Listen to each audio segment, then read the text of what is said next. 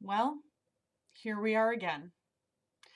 Here we are back at a holiday that comes around every year, Valentine's Day, when we celebrate love in its many and wondrous forms.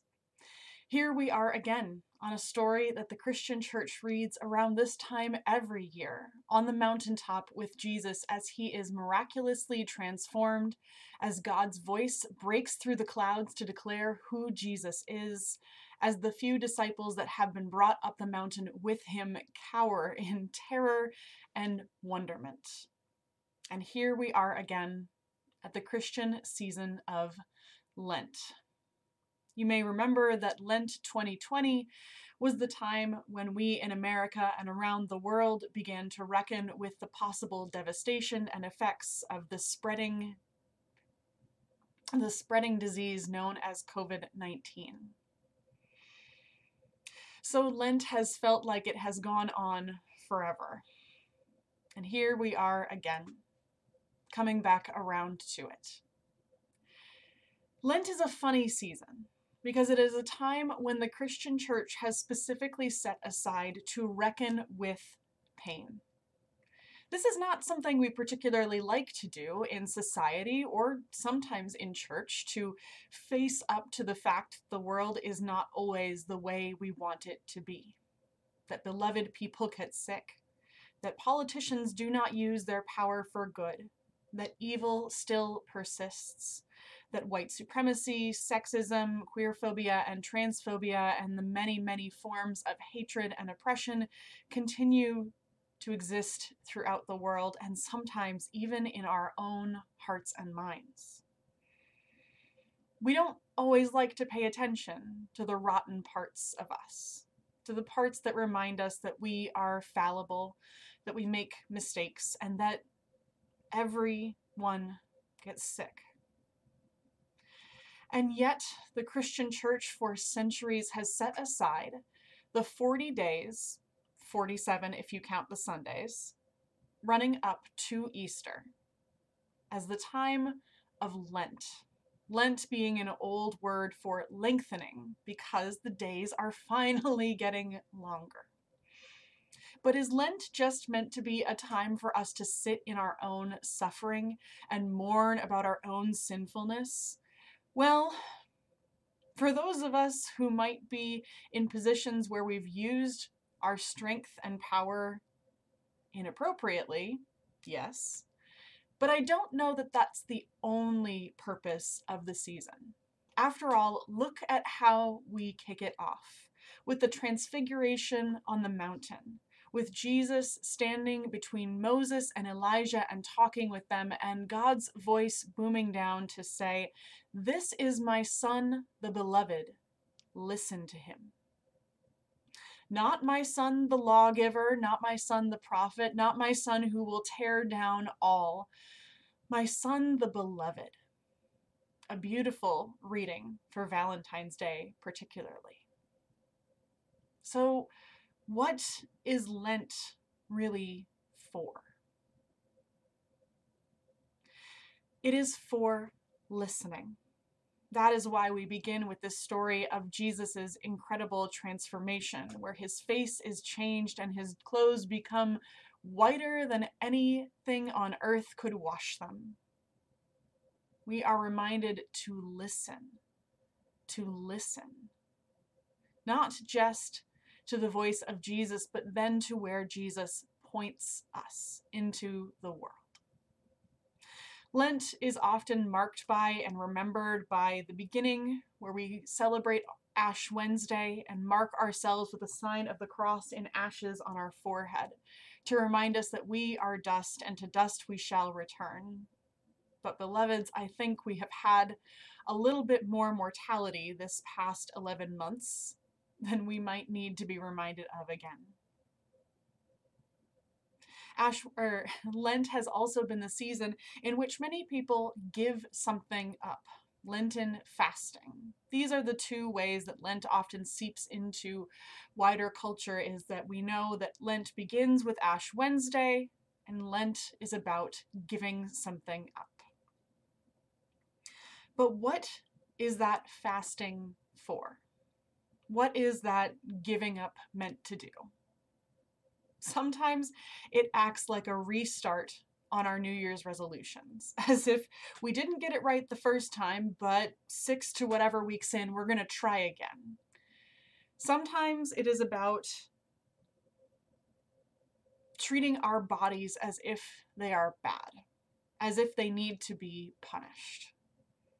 But neither of these quite get at what it means to listen to Jesus the Beloved.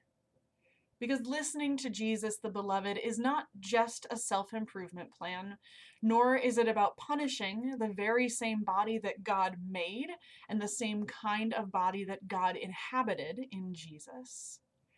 What Lent is meant to ask us, what fasting is meant to ask us, is where is our neighbor hungry?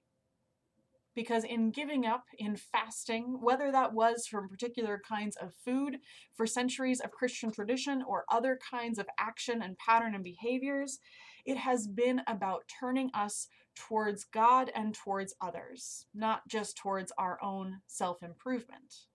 Although, as we've discovered, if we do not care well for ourselves, our care for others and our love of God can quickly become toxic. So, this fasting, this fasting, this giving up is meant to make us hungry with those who are already hungry, meant to awaken us to how people, our neighbor, are in need.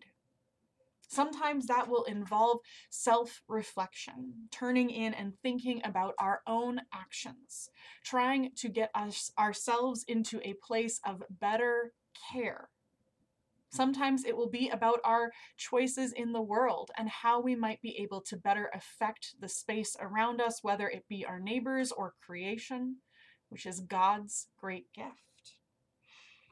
The fasting is to awaken us to what our neighbors are hungry for and how we can participate in their feeding.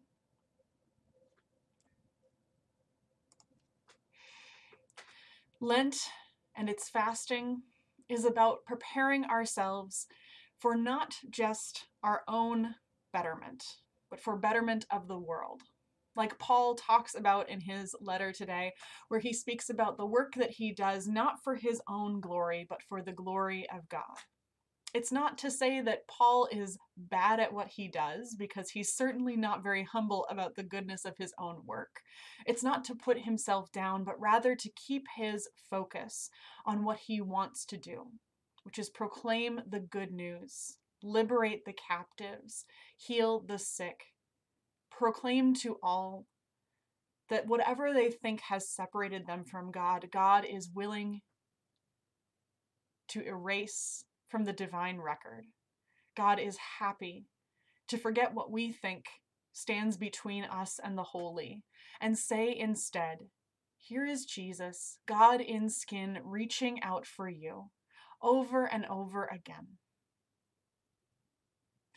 So, when we come upon Lent, which begins this week on Ash Wednesday and stretches up to March 28th, which is what we know as Palm Sunday or Passion Sunday. When we come up on 40 days, a mirror of Jesus's 40 days in the wilderness when he fasted and tried to understand what it meant to be the beloved Son of God. We may ask ourselves what are some fasts? What are some Lenten practices that can help us keep our focus on bettering ourselves, not just for our own improvement, but for care of the neighbor? Or what might we be able to do as direct, small, concrete actions to care for our neighbor and the world around us? in your email newsletter this week and on our Facebook page. And right now, I will be presenting a few possibilities for what you might want to do.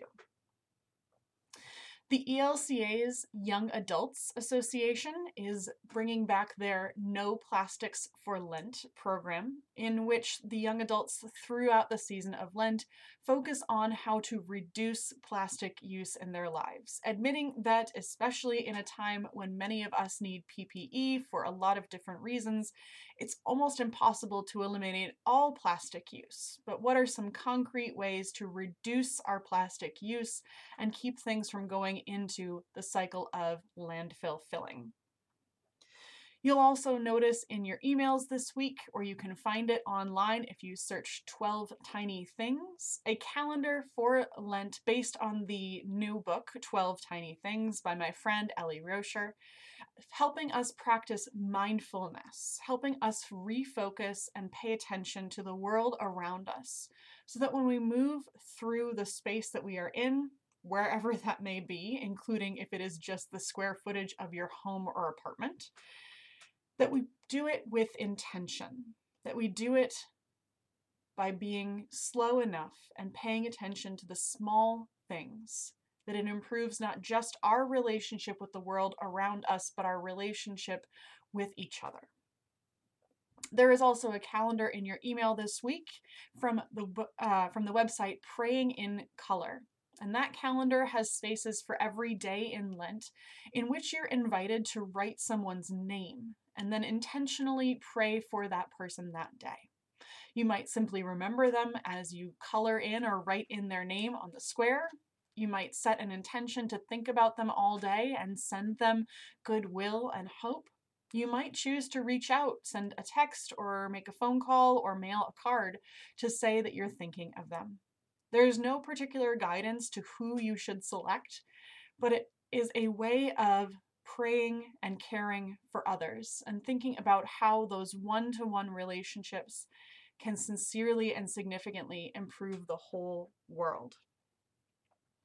In addition, if you find yourself in a very Lenten time where you are wrestling with your own grief, suffering, and pain, author Kate Bowler is doing daily devotions throughout the season of Lent Kate is a well known writer and speaker. Her most popular book is Everything Happens for a Reason and Other Lies I've Loved.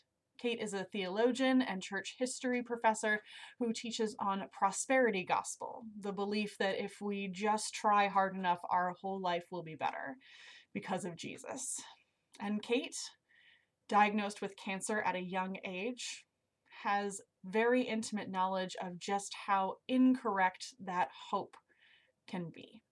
So, Kate instead preaches and teaches about what we do when our suffering is big. And so, in this season of Lent, she will be offering daily devotions by email and video to help us deal with our own chronic pain and suffering. You might also want to think of your own fasting or practice for Lent.